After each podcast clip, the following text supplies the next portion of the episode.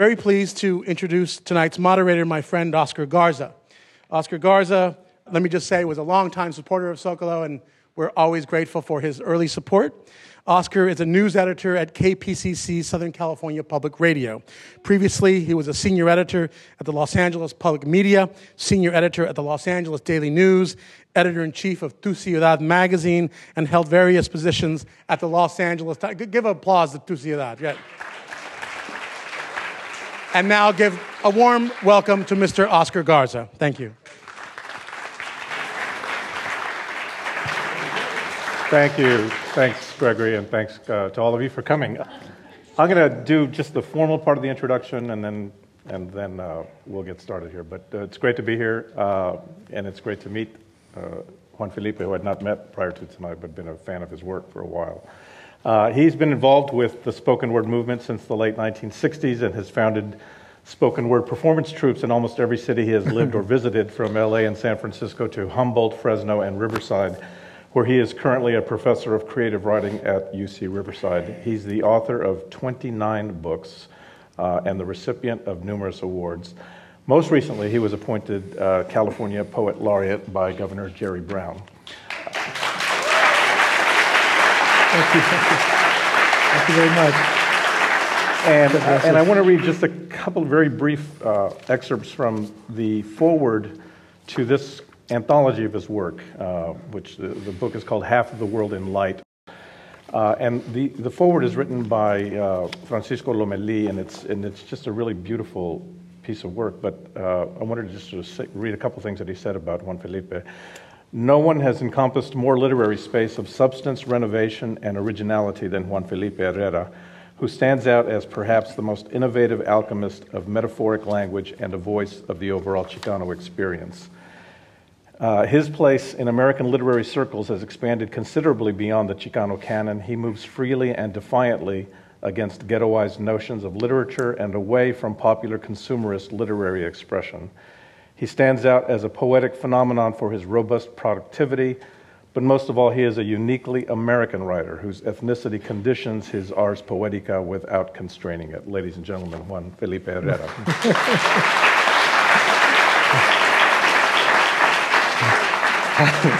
how uh, how did it? Uh, how did the the poet laureate thing come about? Did you just get a call and say, "Hey, you want to be the poet laureate," or "You are the poet laureate"? yeah, I just got a call, and uh, were you nominated? How does how, no, how, how does it happen? It, it's it's a pretty big thing, you know. Yeah. Uh, a lot of good people uh, put my name up uh, mm-hmm. in the Bay Area as well as the California Arts Council. Mm-hmm. They receive all the nominations, and then they go through them and they um, get some darts and throw some no, they, they, they actually uh, put all those nominations together and then they submit three nominations to, uh, to the governor's appointment office, and mm-hmm. then those get looked at and reviewed after I, I, filled out an application as well. And then one, gets selected, and uh, then, so then I got a call uh, that I had been appointed uh, as a California lowrider poet. and uh, and then what? Ha- uh, and then I went up to uh, to be one of the judges for the Out Loud Championship recitation poetry contest throughout California, where every county has a a champion of recitation out loud poetry, which was amazing. I was very inspired. I mean, you guys seen that, right? And so, uh, high school age uh, poets that uh, recite a poem, select a poem, and and learn it and perform it and uh, project and have presence. They had to go through like eight variables of presentation. It was pretty heavy duty. and, uh, and then I was up in Sacramento to listen to them with four other judges and, you know, grading them. I go, you know what? Uh, they all get A's, you know, that's it. You know, it's too much, you know, boxes. It's like math. So so so yeah so then we we did that and um, and was there a ceremony for the laureate so i was in I, this was at the on the senate floor this occurred on the senate floor so i carved my name on one of the seats right yeah i vote for uh, you know so uh, so i took some time out little time that we had because as soon as the word got out, the cameras came out, the crews came out, and usted, uh, nos gustaría saber de, ¿qué, ¿qué, piensa usted del poeta laureado de California? Aquí tenemos una reportera de Madrid. So there was a lot of uh, Spanish uh, television yeah. as well. Uh, so then I got into the, uh, uh, the governor's office and um, got through there, patted the bronze bear, and, and, and, and got in there and um, I uh, waited a little while, and there I was in the uh, governor's office with Governor Jerry Brown. And he, he was he's, he's on the ball, let me tell you. As soon as I got in there, he goes, Well, what I'd like to know, Juan Felipe, uh, before we do anything, is we got to talk about the wasteland. We got to talk about the wasteland right now. Okay? T.S. Eliot, right now. We're going to go for it right now. Okay, wait, wait, wait, wait a minute. He goes, As you know, this was a critique of society at that time. I go, Of course, of, of course, of course. It's all a critique. Everything is a critique. and uh, yeah, I like to apply the findings of Eliot in, at this time in our society right now. Because very good, very good idea. He's a Jesuit to the, bit, to the bitter end. I'm kind of pushing it a little bit right here. And, and then he says, and that is why I want to ask you uh, how do we apply T.S. Eliot's Wasteland in the 21st century, in particular, this time in California, as the sociopolitical cultural uh, elements are coming to a head and there's crisis and conflict and controversy and contradiction. So, what do you think?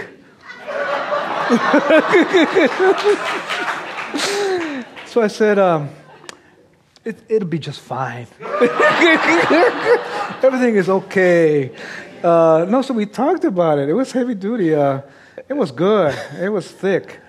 And uh, so uh, we talked. It went all the way to Camus. We went all the way to Camus.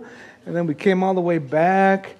And uh, by that time, I was ready for the oath, let me tell you. oh.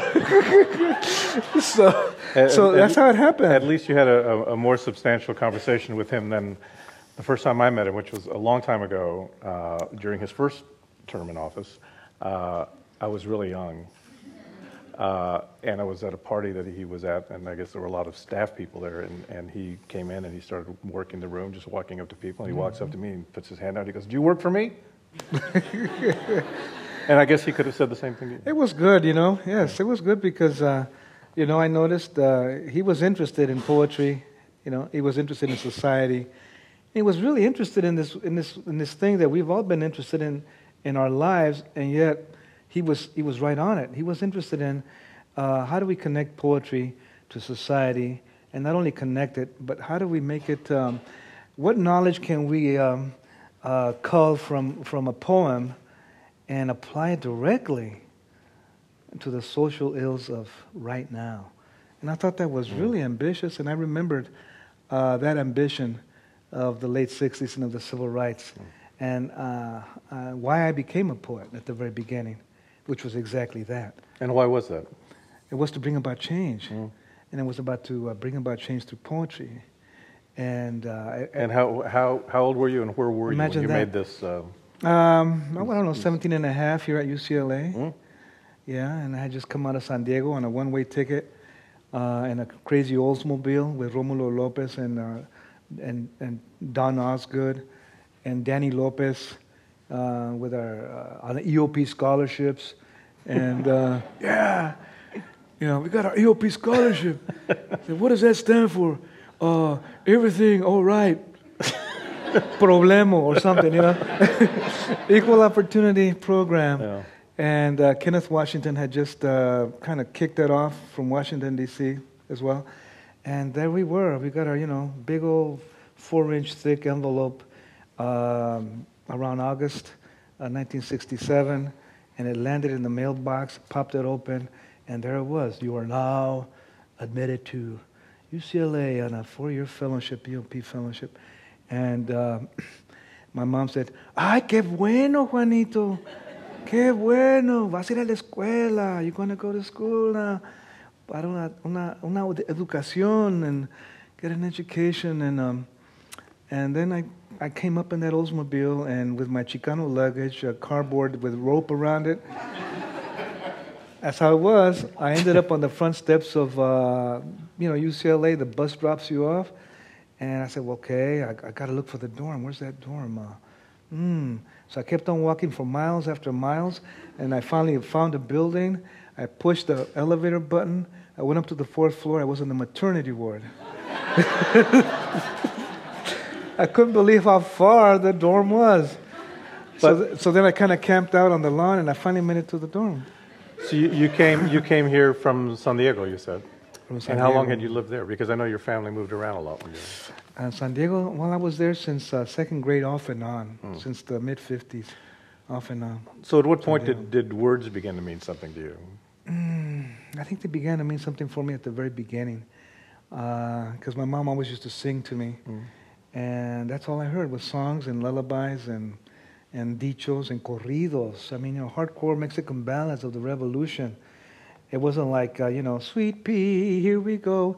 These were heavy duty songs, you know. Um, A las once de la noche estábamos desesperados, nos montaron en un coche para Kansas mancornados. At eleven o'clock at night, we were in a desperate way. They tied our hands behind our back and took us far away. So this was the sleep well, mijo. Sleep, sleep well.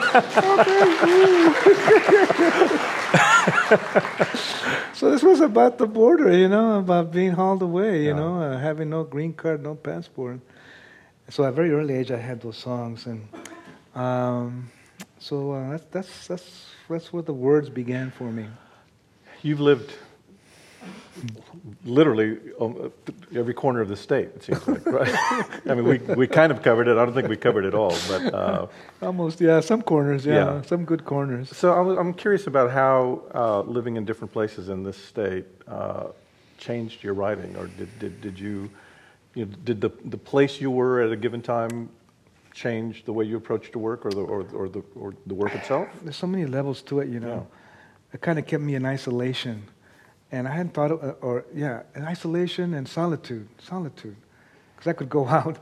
It was in solitude. Uh, I'm an only child, so moving all the time from city to city, from ranch to camp to to town to big city to super city, and back again. Um, your parent, we should say, your parents were migrant farm workers yeah. for a while. Uh-huh. So I went from the San Joaquin Valley of California.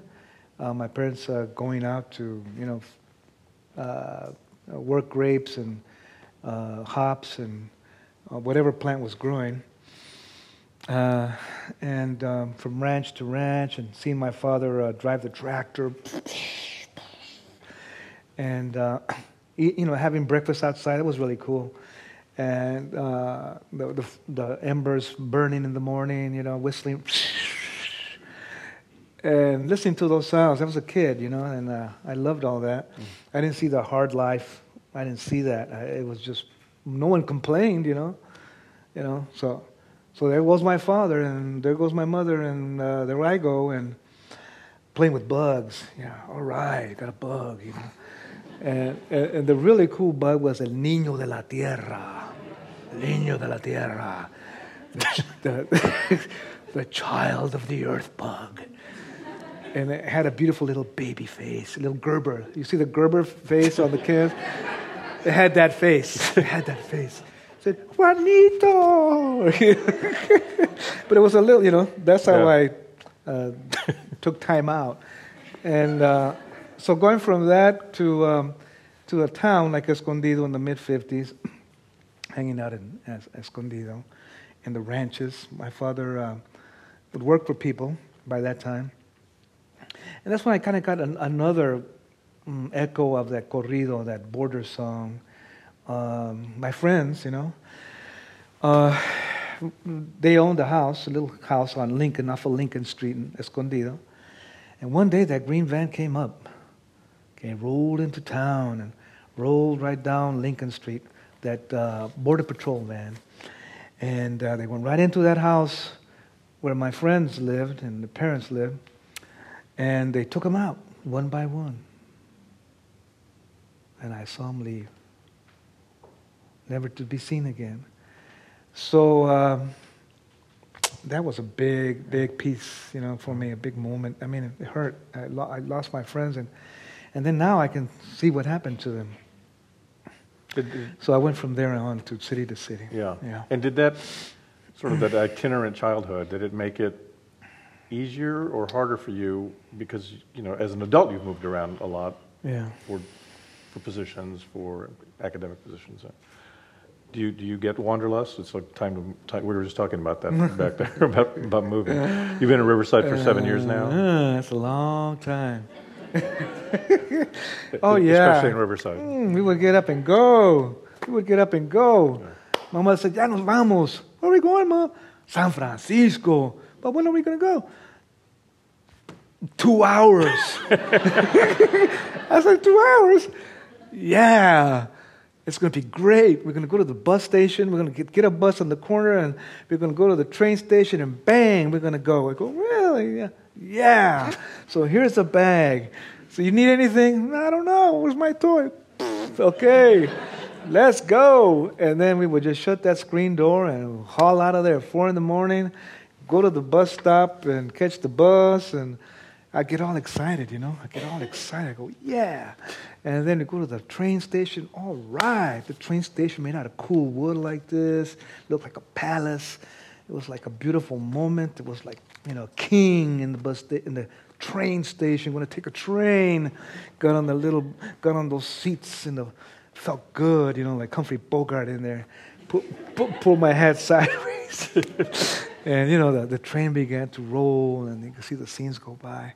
And then we were in San Francisco, and my cousins would pick us up, go hang out with my cousins, and on the on missions in uh, the mission, and it was the 20th in mission where my tia Aurelia ran a Mexicatessen, the first, the first Mexicatessen in San Francisco. And my uncle had this makeshift tortilla machine, looked like a dinosaur. you know, made out of gears and car parts and mufflers.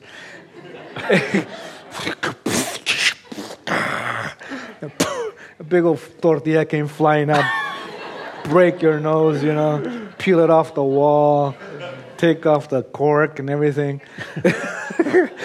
and uh, my, my aunt would make these, these sandwiches, sandwiches for workers, which were tortas, you know, sandwiches for workers. Because across the street was uh, Regal Pale Brewery and the Bekins place, Bekins Movers. Uh, So all the guys would come in. Yeah, I'll take a I'll take a pastrami on a hard roll uh, with hard, you know, uh, what do they call those? Hard crust, Albina. And I'll take a Dr. Brown celery soda. Make that an extra pickle and extra mu- extra mustard. So I would watch them and listen to them. I go, did they wow. not see the part that said Mexico?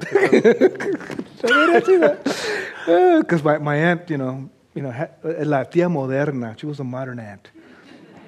Oh yes, today we have, you know, pastrami, and, and my mom would go, ¿Qué es eso que pastrami? and uh, and my other aunt was the um, the the swimming aunt. No sabes qué? What, Alvina? Yes. I'm going swimming. And and where are you going to go swimming, Teresa? At the Y. At the YWCA. How modern, huh? So, uh, so I- I'd be watching all that all the time. And then I lived on the second floor with my, my beatnik uh, uh, uh, uh, cousin Tito. And we were talking about that's where I learned my jazz. I was in fourth grade. And uh, he'd be playing everything really loud so we could really blast our eardrums because we had bunk beds and he had the top bunk, we had the lower bunk. Me and my boxing club, boys club cousin Vicente. It's a whole other story. He dragged me to the boys club boxing team in San Francisco. Now, you know that's going to be a tough little boxing team. And just because I was tall didn't mean I was a hardcore kidney punch, rabbit punch brawler. I was a San Diego wimpy boy. Because I was always alone, you know. So, uh, you know, scribbled. So, um, see, would come home, and my cousin Tito the Beatnik, he'd be blasting Cal Tjader, Mongo Santamaria, and he would be doing Horace Silver. Uh, and uh, Yusef Lateef. So then I go to school. Hey, Yusef Lateef. So you, you, you've been wearing that little hip hat for like huerco, huh? so you know, It was a great time. Uh, I wanted to ask you something. Francisco Lomeli, in the little bit that I read, you know, referred to you as a as a uniquely American writer, and it reminded me of something I heard Luis Valdez say in the 1980s when we were going through this thing of what to call ourselves, right? You know what I mean? Oh, know, are we, are we Mexican Americans? Are we Chicanos? Are we Latino? Hispanic? Da, da, da, da. And, I, and he gave this speech that I heard him say, and he, and he, and he was mm. going through all that, and he said, mm-hmm. he said, you know what? He goes, you know what I am? I'm an American.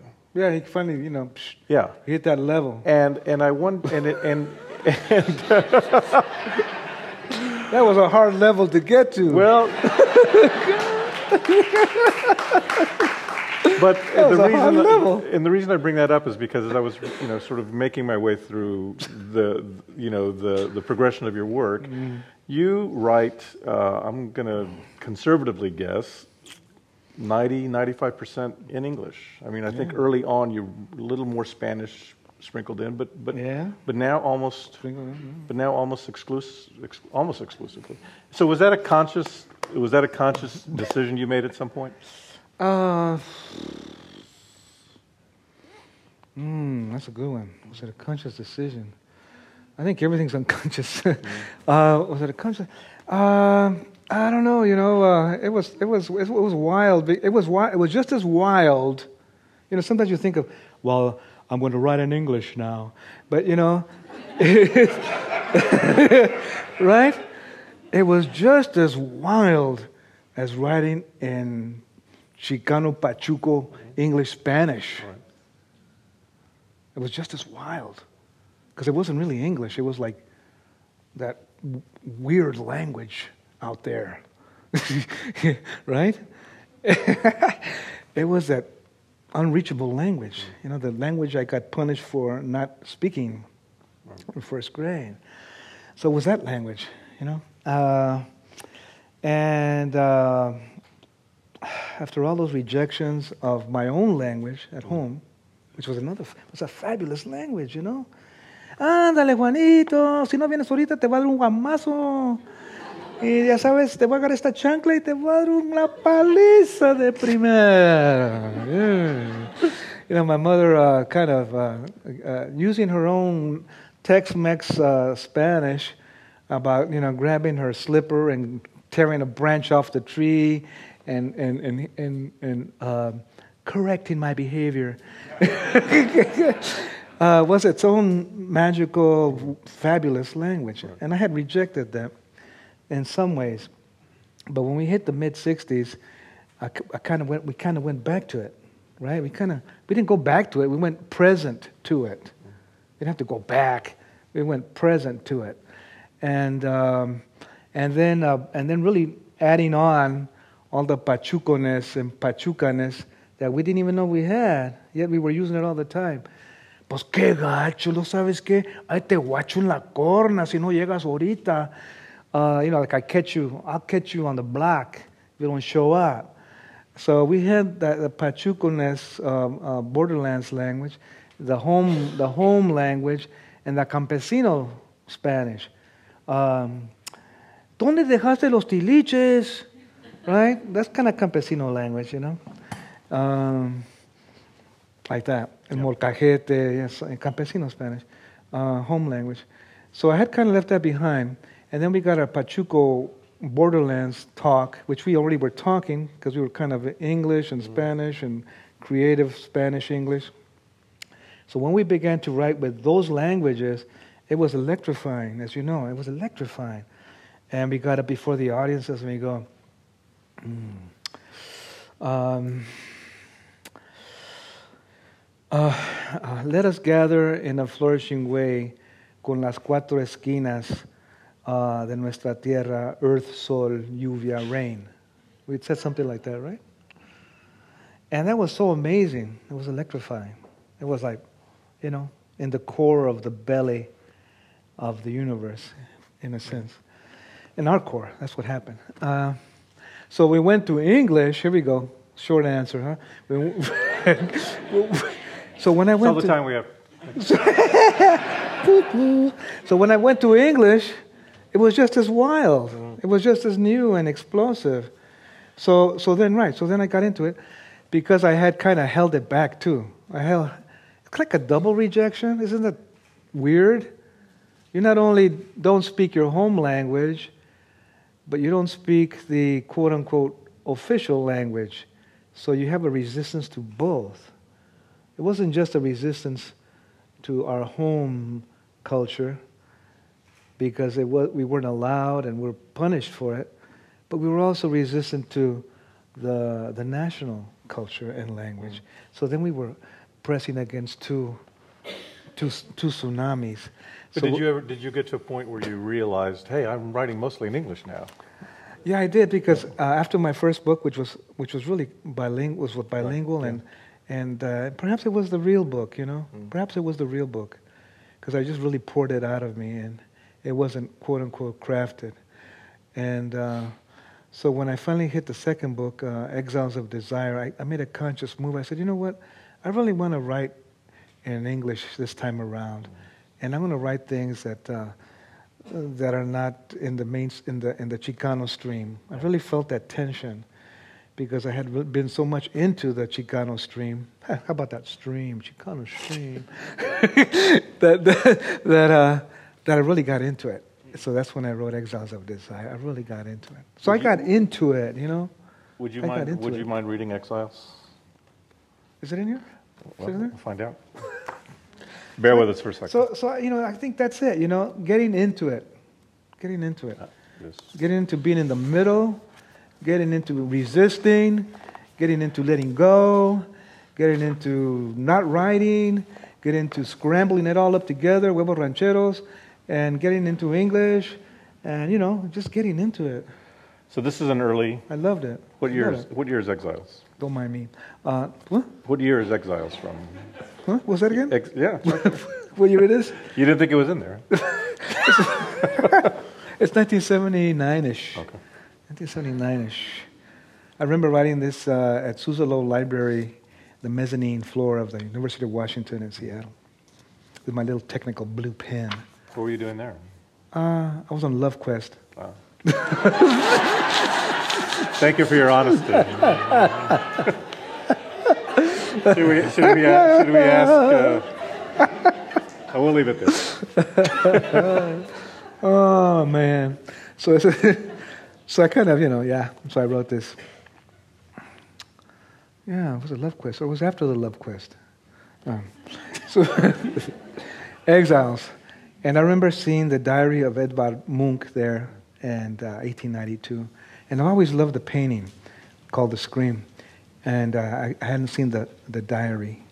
And he says, and I heard an, unend, an, un, an unending scream piercing nature. And that, I really uh, thought that was uh, the underlying um, current of uh, our existence at that time. As um, in this case, uh, as uh, Mexicanos, United States, that we were exiled, yet we didn't have the status of exiles. And I thought that was interesting, a most interesting state to be in, to not even have the status of exile, and yet be an exile. At the Greyhound bus stations, at airports, at silent wharfs, the bodies exit the crafts. Women, men, children, cast out from the new paradise. They're not there in the homeland in Argentina, not there in Santiago, Chile, never there in Montevideo, Uruguay, and they are not here in America.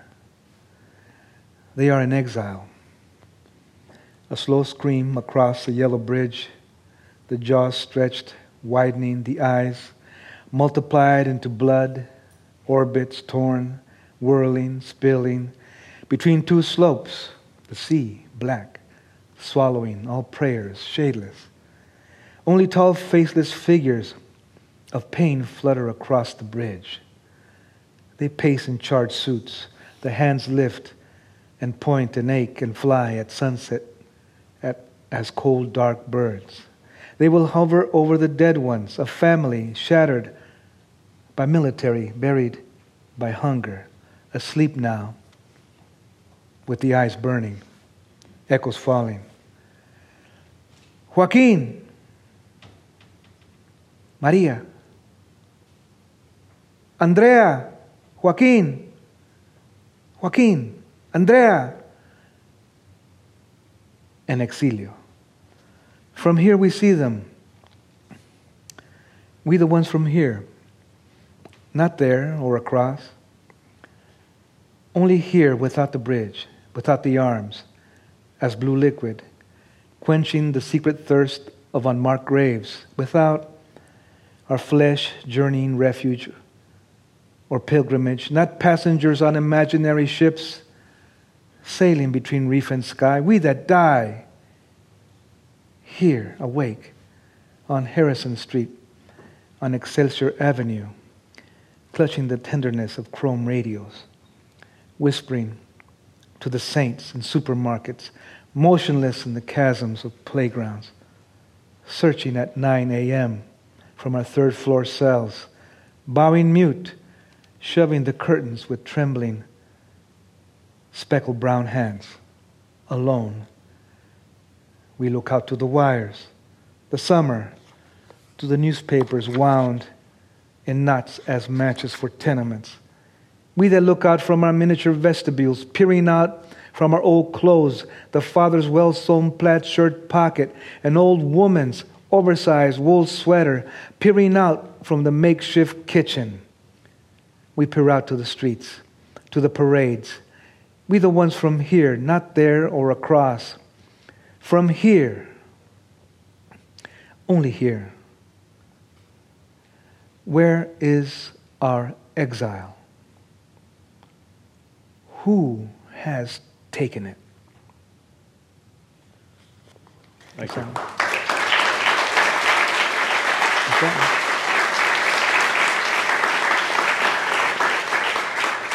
Uh, I, w- I want to say this while I'm thinking about it, but this book, this anthology, comes with a CD of Juan Felipe reading what, about 24, 25 of your poems, right? Mm-hmm. So yeah, a whole stack. It's yeah. a it's a multimedia it's a multimedia extravaganza. Very nice. So I was, I was reading uh, from this book yesterday, uh, and a couple of odd odd serendipitous things occurred to me. One was uh, that it was Father's Day, and I just come across a poem that is at least in part about your father. Um, and then, and then I also, and it was, and then there was the news yesterday that Rodney King had died, and there was this other sort of series of poems that you wrote mm. after the riots. Yes. Uh, and I, I, wanted to ask you about both of those. Let, us let's, let's maybe start with the, the, the, riot series first. Sure. Where did that? How did that come about? Where were you at the time? I think I was in Fresno. I was in Fresno. And uh, I was uh, watching television, and bang, there it is um, LA on fire. And I had lived in LA, and I lived in LA when it was on fire. Uh, 1969, 1970.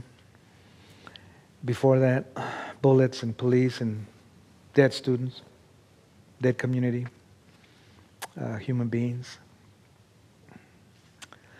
and being chased by police in uh, East LA, running mad through the streets of LA with young, young people, myself included, but younger than me, during the high school blowouts mm. of East LA. So there I am watching the television, and uh, I said, you know what? Give me some paper. Give me some paper, because it just lit me up, and I had to write. So I wrote. Uh, the Black Christ, the Rodney King, the uh, the Black Christ, um, and all our white sins. This series is called Love After the Riots. It's another collection. Oh, that's a different It's one. It's another one. Okay. Yeah, this this one is like a one shot deal, and it's one poem that I wrote in uh, one one take, and this Love After the Riots is kind of a a different different treatment, more of cinematic treatment. Uh, and in this Rodney King first piece, um, I'm watching television in Fresno, in North Fresno, kind of like a middle class area. Uh, uh, Margarita, my partner's upstairs taking a shower. I'm downstairs writing. I'm getting into it. You know, television's blowing up because LA's blowing up. And, and I kind of become aware of myself. I go, yeah, yeah, yeah, okay, you know, cool. You can write all this, but you're just sitting here in a cool, comfy chair um, looking at TV with a pencil in your hand. Uh, so I, I kind of began to examine myself. Perhaps one of the first times I do that, as opposed to just writing from, from my nose out there, I kind of looked in and looked at myself in this room, writing uh, about what's going on. Um, it's a tough. It was a tough poem to write because I had to. I kind of got into it, and then I kind of got out of it at the same time. And people, sometimes people think that I'm, I'm really in there. Well, I am in there, but I'm also out here. And this other one is different. And Love After the Riots, but was was that also sort of? It was years after the riots, but it was, but but was it also came out of that same experience or no? Yeah, it came out of that same experience. This is, ni- this is 1993. I'm in Carbondale, Southern Illinois, two hours north of Memphis, in a little house uh, surrounded by hundreds of open acres and happy cows on a nice little road, Route Number Two. I'm out there in a duplex, um, and I got into it. I got went right back to it. And I put on La Dolce Vita by Fellini, which I never did get to see until that day and that night. And I dragged the computer all the way from work, Southern Illinois University. Wait, you know, those computers weigh 300 pounds then.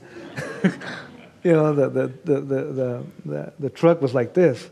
So I, I took in the computer to my house. I, I put on the video because that's what I did. Thursday through Tuesday, I watched videos.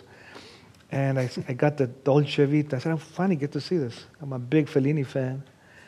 Um, Did you Yeah. read the first? Anyway. the- read read the first one if you would. This is the the first of the Love After the Riots. so I took a whole different take, yeah.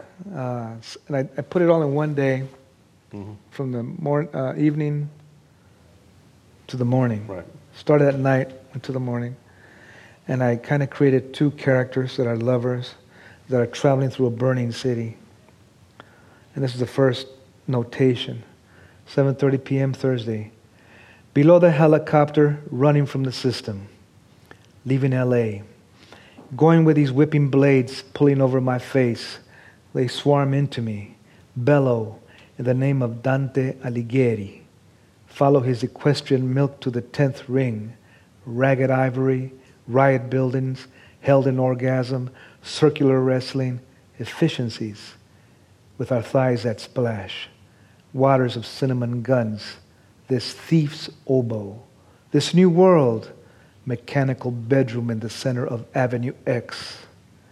Outside, yes, there is chalk dust and 18 wheelers on fire. That was a whole different. Yeah. So then, so it was Father's Thing. Day yesterday, and I'm Yes, it was. reading. Uh, and you have you have kids, right? Mm-hmm. How many kids do you have? My fine. And uh, and so this one poem of yours really struck me because it's uh, so beautiful. Because you reference one of your sons, and then and then you write about your father, right? In New York City, Angelic. Oh, wow. Yeah. Yeah, Would you mind reading it? sure. It's really. Uh,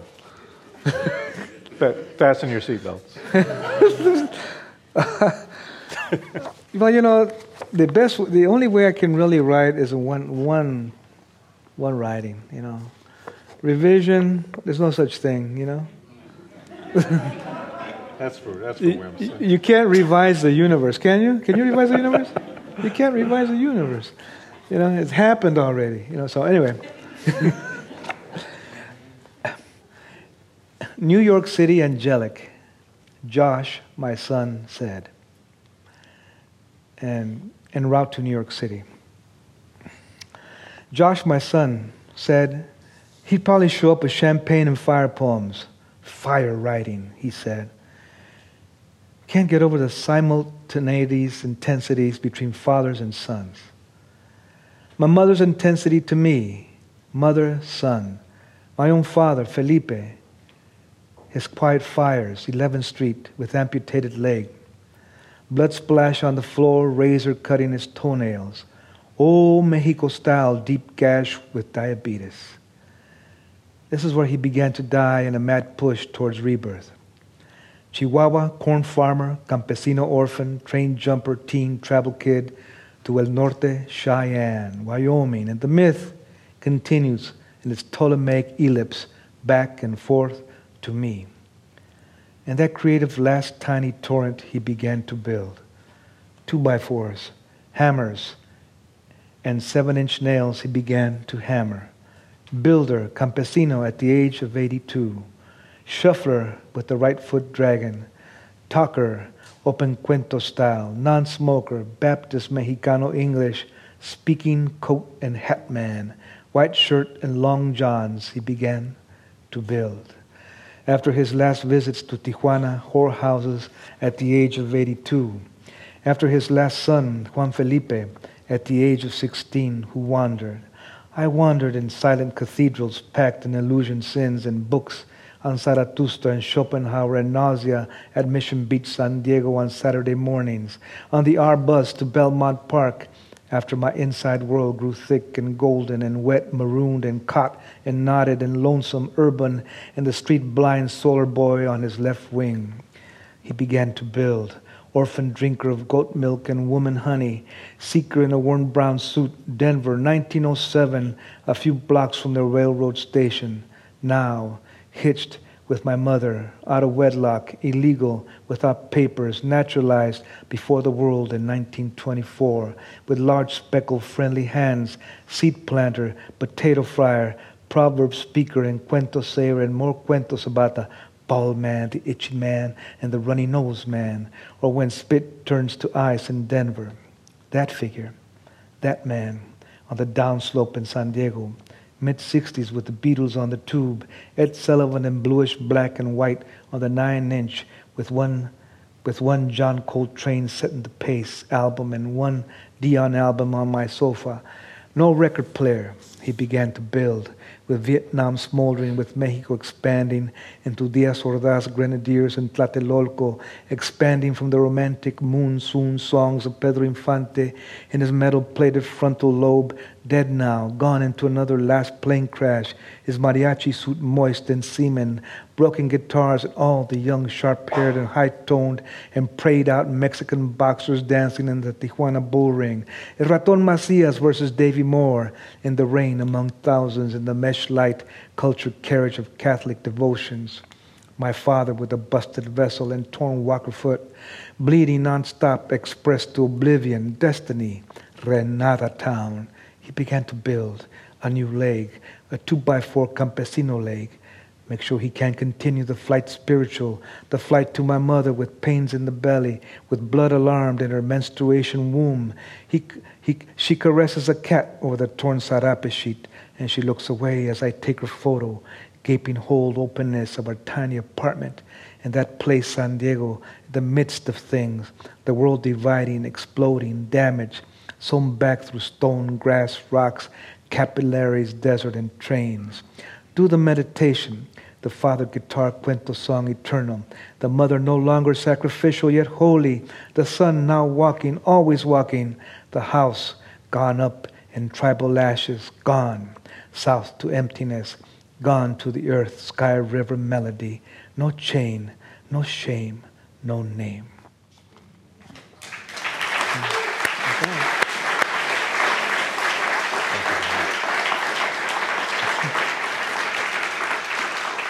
uh, we're going to spend a few minutes taking questions. Recently, the new civil rights movement is the DREAM Act, and we should all be happy of what occurred.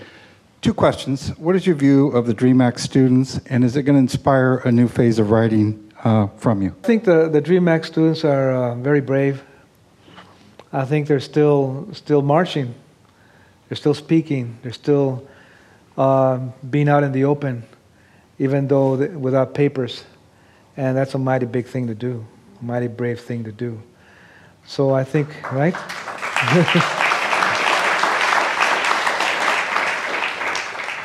and I think that in itself is the writing. You know, that in itself is the writing. Sometimes we think the writing is on paper, but the writing is uh, what we do every day and uh, how we uh, uh, uh write ourselves in life. And uh, I think the way they're writing themselves in life is indeed, yes, very inspirational. And will it inspire me? I think, of course, it, it, inspires me. And I gain um, more encouragement and more gratitude and more learning. Uh, to be open is, is, is the way to go. Uh, sometimes I get pretty closed, you know. I have all my ideas and all my big old notebooks and uh, my, my styles and all that stuff I like. But um, I want to put it down and, and you know, take it in. And I'm, so I'm taking it in. And I'm very inspired because there's so much suffering going on. So when I see the dreamers and all those that uh, are, are speaking out and speaking up, and uh, in front of uh, many odds, um, many um, bigger odds perhaps than when I was 17 and 18, and early 20s. Uh, it, is, it, it, takes me out of my my uh, small world I build every day for myself, and it opens up the doors for me, and I think for everyone else. Uh, my name is Nati Vasquez, and I met you 40 years ago at USC for the Floricanto oh, yeah. festival, where I met Alurista, and on and on and on. I just wanted to know how you took that, or what what lessons you took from that. From the Floricanto? Floricanto, yes. 1973, USC, November 13th, 14th.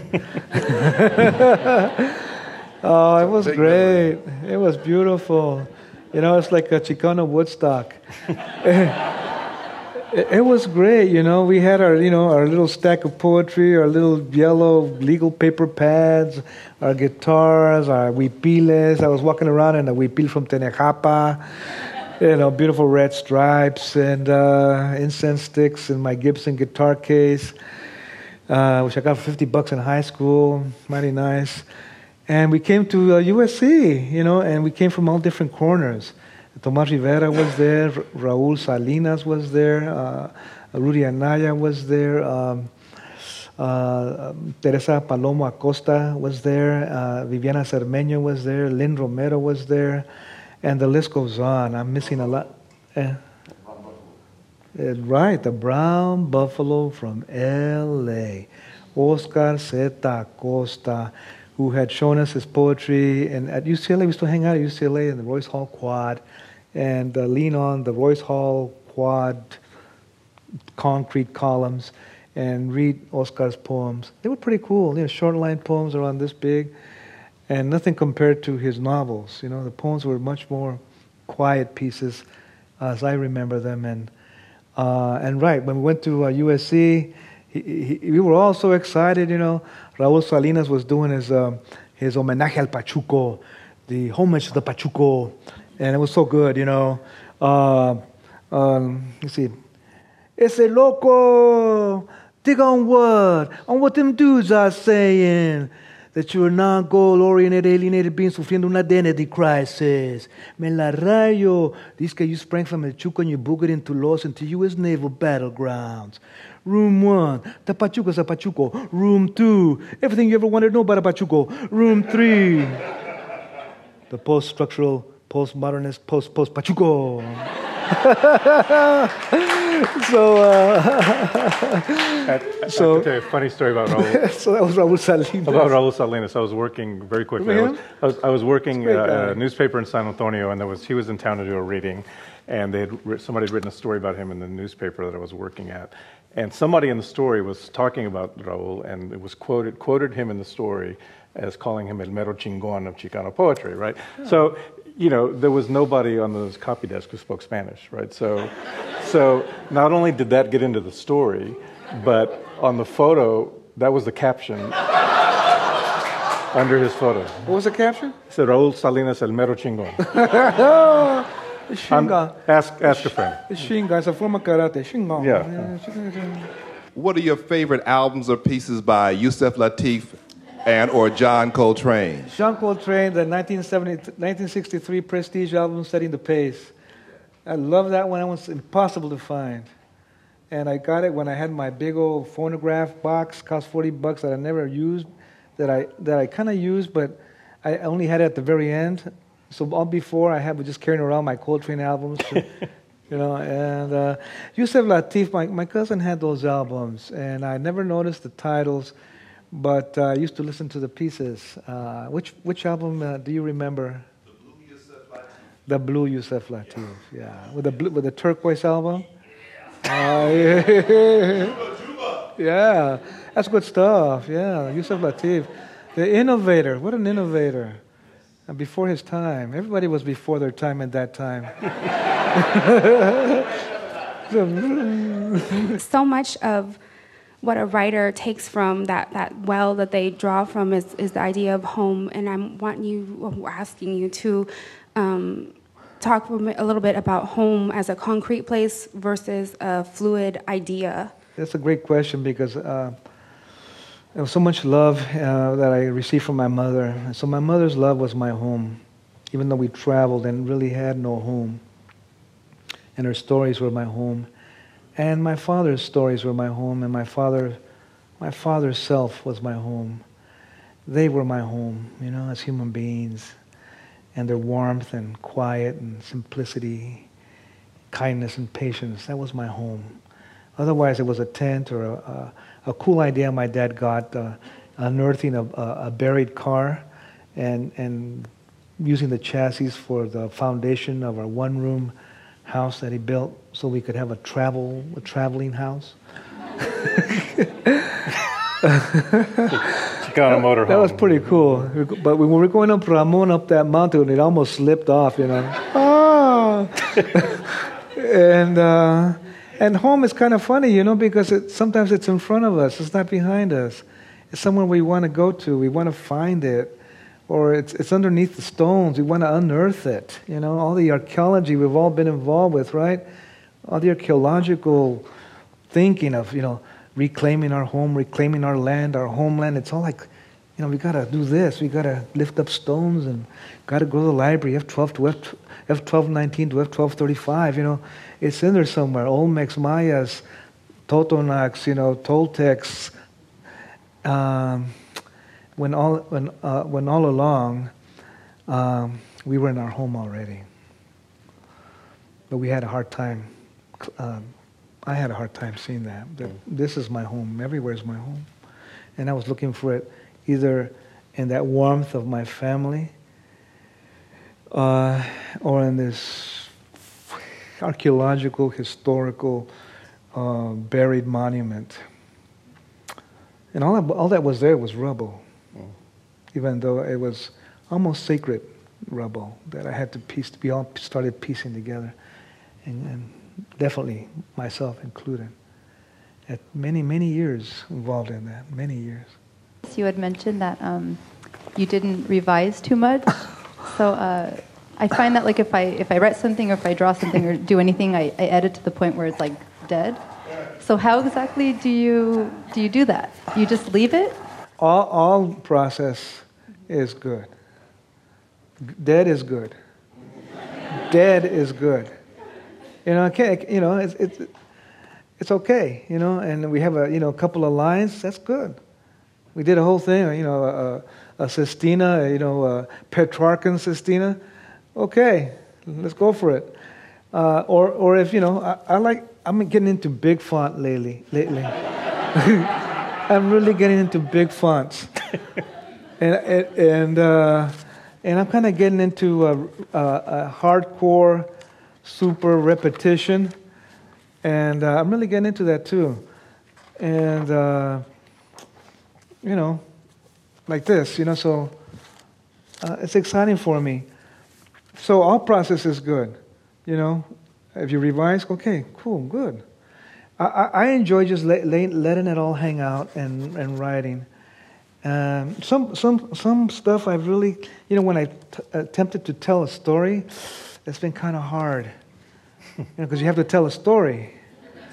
it's, it, it's kind of hard, you know, because it has to sound like a story, kind of read like a story, especially if it's a young adult novel. It's kind of a hard way to go. Uh, every time I've attempted it, it hasn't worked. Uh, you know, I make it to the editor, I make it to the agent, I make it to the publisher, and it goes. Um, so that's when I did a lot of revi- I did revision, and it's okay, you know. I, I kind of learned the hard way how to write uh, stories because I'm not really a story writer. I'm probably a storyteller, but not a story writer. Maybe I am. Uh, I'm more of a on the on the page, boom boom, you know, writer, uh, scribbler, doodler, and and when I accept that, when I accept my doodling, and go with it, then I'm really then I'm really cool. You know, I'm, i have a lot of fun. You know, you know, I, this is a poem. You know, all you got to say because we're poets. You know, we go, hey, what, what do you got there, Juan Felipe? Hey, man, I got a poem. And, and, and, nobody's going to say, well, that isn't a poem. According to the 14, you know, elements of, uh, of you know, uh, of, of, of, of Cretan culture, uh, this, this does not conform to the pastels of uh, that time. And the rhyme over here does not match the assonance of the corner pocket. so, so you know, when, when, we say when we say that, we're good. You know, like this is a poem too. See, that's a poem. People's mic. All right. Um, and photos can be poems, right? You know, photos can be poems. You can write on margins that they can be margin poems. You know, margin poem. Or mar- um, marginal poem. It could be a marginal margin poem. so, so I enjoy that. You know, when, when we spill over and we keep on spilling into visual art, into photography, into music, into dance, into theater, and then we go into this place that they all kind of just blend and explode, which is like you and me blending and exploding. Write that down. Question on so, so uh, but when, when we stick to uh, this thing, uh, this notion of craft, we kind of think it's a craft thing. It's just a word, but we think it's like a craft thing down here somewhere. It's over here. Um, and it's okay too, you know. Uh, the freer the better. How's that? Let's keep it simple. The freer the better. How's that? freer the better. Freer the better. But when we put the publisher ahead of us, remember that? We were talking in, uh, in Nuevo Mexico recently. When we put the publisher ahead of us, it's going to be hard because then we're thinking of the publisher. As nice as they are, you know.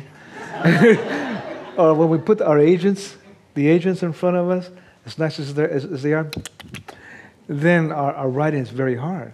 It's very tough because we're writing, writing for the publisher. We're writing for the agent. And they have, you know, certain guidelines and, and recommendations. That's great. We need recommendations. We do, you know. We don't know it all. I don't know it all. But when we're writing uh, uh, ahead of the publisher or ahead of the agent, we're free. It's nice out there. It's nice out there. You can spread your arms wide. You can dance, backflip, B-flip. Uh, put your hand on some paint, slap it around the paper, and you're good. It's not going to get published, but you're good. You're, you're good you're good. right? I'd rather be in the good than in the, oh man, you know, uh, you know, how do I write this? You know, I'm not just, you know, there's no way I can do this. I don't know how to do this. Ah. it's okay too. I, I do that too. You know, I do that too. Who? Question uh, So free is good, by the way.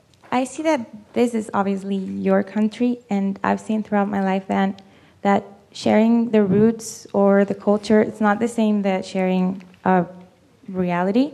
Um, for what you for what you say, um, you've always been um, aware or concerned about uh, the reality of your people back there. Um, how do you feel now uh, on 2012. And I'm saying that because even though I am here, um, yo soy 132. Reality and culture? Reality and culture? Writing and reality and culture. Writing, reality, and culture. Present reality.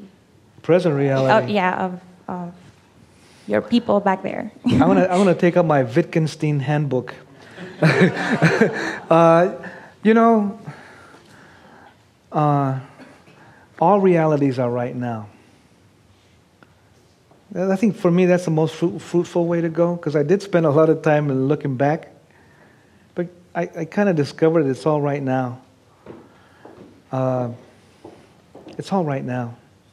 The past is right now. And the future is right now. So there really is no going back, and there really is no uncovering. It's really right now. So we can write right now, we've taken care of it. And it's okay also to go back to the books and to go back to the stories, of course, but they're all right now. You know, if we, if we want to look at Aztec culture, it's right now is right now. It's thriving in the millions in, in Mexico City. When I look at uh, Mayan culture, it's thriving right now. It's even here in LA and beyond. So it's, you know, it's, uh, we're all, we're all, uh, intersecting is not a, I don't like that word, inter- intersecting. It's like, sounds like algebra or geometry. the isosceles triangle. You know, we, we're all, uh, together. We're all together. Let me just quickly follow up How's with that? what she said, because in, in your CD, you mentioned, as a preface to one of your poems, you mentioned your first trip to Mexico City and how it changed your life. I did. And, uh, and, I, and maybe what I wanted to follow up with That- was that journey? was well, but but now what what what relationship do you have to Mexico now? Well, I carry it with me. No. I carry it with me. Uh, this thing called reality is a fuzzy, is a fuzzy, funny thing, isn't it? We've kind of hashed it over the last 20 years in PhD programs, right? It kind of, it's been hashed. We kind of really rehashed it all up really nice because the 60s and 70s, we kind of believed in this thing called uh, uh, uh, uh, culture, and we kind of had this kind of static idea, right? That it was one thing and it was one thing only. We can go over there and scratch, scratch the pyramid and it would come popping out, and then uh, we would put it in our pocket, bring it home, and show it to everybody. Uh, I had that thought. I mean, I worked with that. But right, the last 20 years, all the artists and poets and writers and critics and, you know, throw that little thing and, you know, bounce it across the wall. And um, it's all been discussed about being a malleable, uh, a highly dynamic, um, um, kind of non graspable thing, right? Culture and reality are kind of non graspable. You can't grasp a river, you can't grasp it. You can't, you can't grasp it. You can't grasp, you know, you're it. Um, but you know, talking about journeys, if that's what you're thinking about, uh, journeys to homeland, that is very powerful. Uh, that was my issue back in 60. Oh man, uh, 69. Everybody was talking about culture. You know, the Mayas, the Aztecas, Chichimecas. Somos Chichimecas, yeah. Chichimeca power. and I, you know, I, I got into that. It was beautiful. It was a great moment. It was enjoyable. It was delicious. It was full of discovery and innovation and improvisation. And we came up with amazing things. We all have. You all have. We all have. And then I said, well, you know, it's okay. But what about just, you know, getting there? What about let's just get in a truck. Let's go to um, um, uh, San, San Cristobal de las Casas. Let's go to the vestiges of the Lacandon jungle in our beat up old truck. Let's get on a little Cessna, hire a daredevil pilot in San Cristobal, and, and go and crash land into the selva, into the vestiges of what used to be called the rainforest before 1940. And the broke a wheel off, and there we were. As Lacandon, Mayan, uh, indigenous people standing up, looking at me and um, Tomas uh, Mendoza Harrell from East LA, who we were, we're going to borrow his trailer, and he's parked in his dad's backyard before we went on this journey. And we're driving across the freeway right here, LA freeway, and the whole roof blew off. And I go, well, there goes our trailer. but when we got there, standing face to face with Lacandon Mayas in 1970, it was very different than uh, F1219 book. uh, on the on the Mayas, F12 1914B, and uh, because we were face to face, eye to eye, and then we sat down in uh, one of the uh, thatch roof homes in uh, uh, La Canja, Chansayab, one of the two villages at that time, 250 uh, Lacandones total, which is why I wanted to go. I said, we can't leave it like that. You know, we got to do something. And uh, so we went, and we sat down in that, that home made out of branches and, and uh, I don't know, insects crawling all over. And elders um, were really interested in what we had to say. And we were in, in, interested in what they had to say. And they told us about the uh, chiclero movement in the, in the, in the area, the, the chicle rubber industry, the timber industry, in their own words and the rape of the women and how they had to deal with that and the church coming in and how they, how they dealt with that and how they accepted it also. That was very different than uh, going back to the books in Royce Hall Quad at UCLA. Mm-hmm. And that's, that's highly worthy because then, then it's no longer in your head or even in your hands. It's no longer a pencil or notebook. It's just breath to breath, eye to eye, heart to heart, body to body on that land. And just the land is talking to you. Just the land alone is talking to you. It's broken. It's burning, and it's it's, been, mm, you know, pushed and compressed, and and uh, these people are on it and uh, still standing, and you're right there, having a lemonade and a banana and a hard tortilla and chile, chile paste, and that's breakfast, lunch, and dinner. And then you walk away because you're going to walk away because you can walk away and your plane gets back because it stopped raining. You get on your little plane, you go back to San Cristobal, you go to the hotel, you have some pox, and uh, and you walk around dizzy down the street and falling on your face, and then you come back home and you make it across Mexicali with your cameras and your uh, tape recorder and your cassettes and Ektachrome 60 millimeter, and you make it back to LA and you make it back to Santa Monica, and there you are and. Uh, uh, you go back to the garage you're living in, if you can, because it blew up because one of your friends was playing with gasoline. and your motorcycle's burnt to bits, looks like a cucaracha. You got nowhere to go. And then you kind of sit down and you see if you can put yourself together again. and you can't. Sandy Taylor introduced me to you. Oh, yeah. On Curbstone Press. Mhm. I was wondering, how did you feel when Sandy Taylor died and when Curbstone kind of just went away because Sandy was gone? I was surprised. I, I was kind of shocked he was gone. I, I didn't expect him to die. I didn't know he, you know, I just thought he was going to live forever. And uh, he took that book, Love After the Riots. Uh, you know what? I, I was kind of callous. I uh, just, it was one more thing. And now that I look back, I go, you know, I was kind of callous. And I thought it, was, it shocked me. And then, I'm, then I moved on. And it wasn't a move on, oh yeah, I moved on. It was like, you know, one of those indifferent moving ons. And now that you ask me, I'm kind of coming back to that. He was very kind to me. He took the book, he took that manuscript. No, no one else took it. And, um, and we had kind of a funny moment. I said, Sandy, um, so what about the advance, Sandy? What about the advance? He goes, what? Don't you got a job? I go, yeah, I got a job. So what do you want an advance for? but uh, he was a good man, and uh, he opened the doors to me and to a lot of us. Where Now- was that press based? Hmm? Where was it Uh, based? Connecticut? Connecticut. I was struck by something you said earlier tonight when the question about identity came up. And uh, you made a little joke saying it was a hard level to reach being an American. Yes. I was wondering today in 2012, who gets to define what American is, and do you get to define that? I think all of us get to define that. You know, it's been one of those words we all think all of us have, uh, you know, uh, had to face. Are we American? What is American?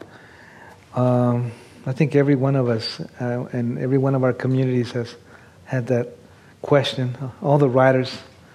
I remember uh, reading, uh, is it H. Leivick? a uh, Jewish American writer who really struggled with that question. When I read his poem, which kind of, kind of uh, was echoed by Ginsberg's later poems um, about America, uh, it was it's a big it was a big issue. It is a big issue.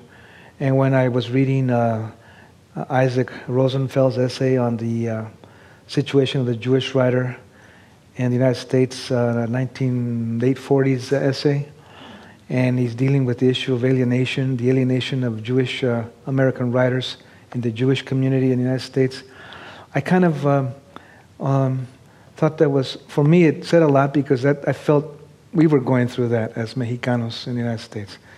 And uh, Rosenfeld talked about turning point in the 50s for the Jewish uh, writer, uh, how that was a turning point, that all this time, all this work that had culminated by the 50s kind of began to uh, be, uh, uh, give new light and a new position for the Jewish community and writer in the United States.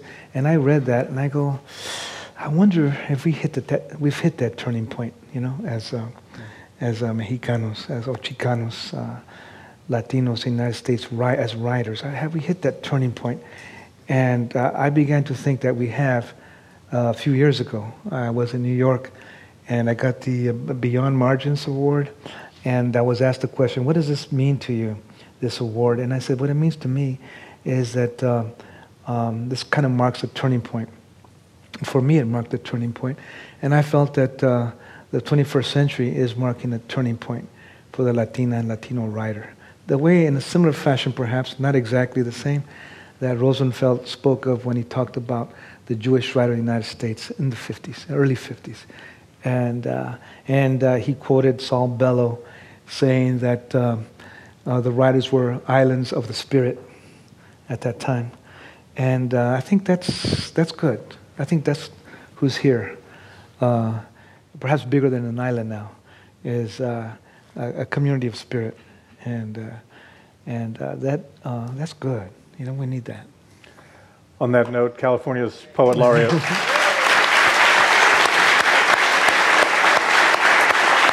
Thank you.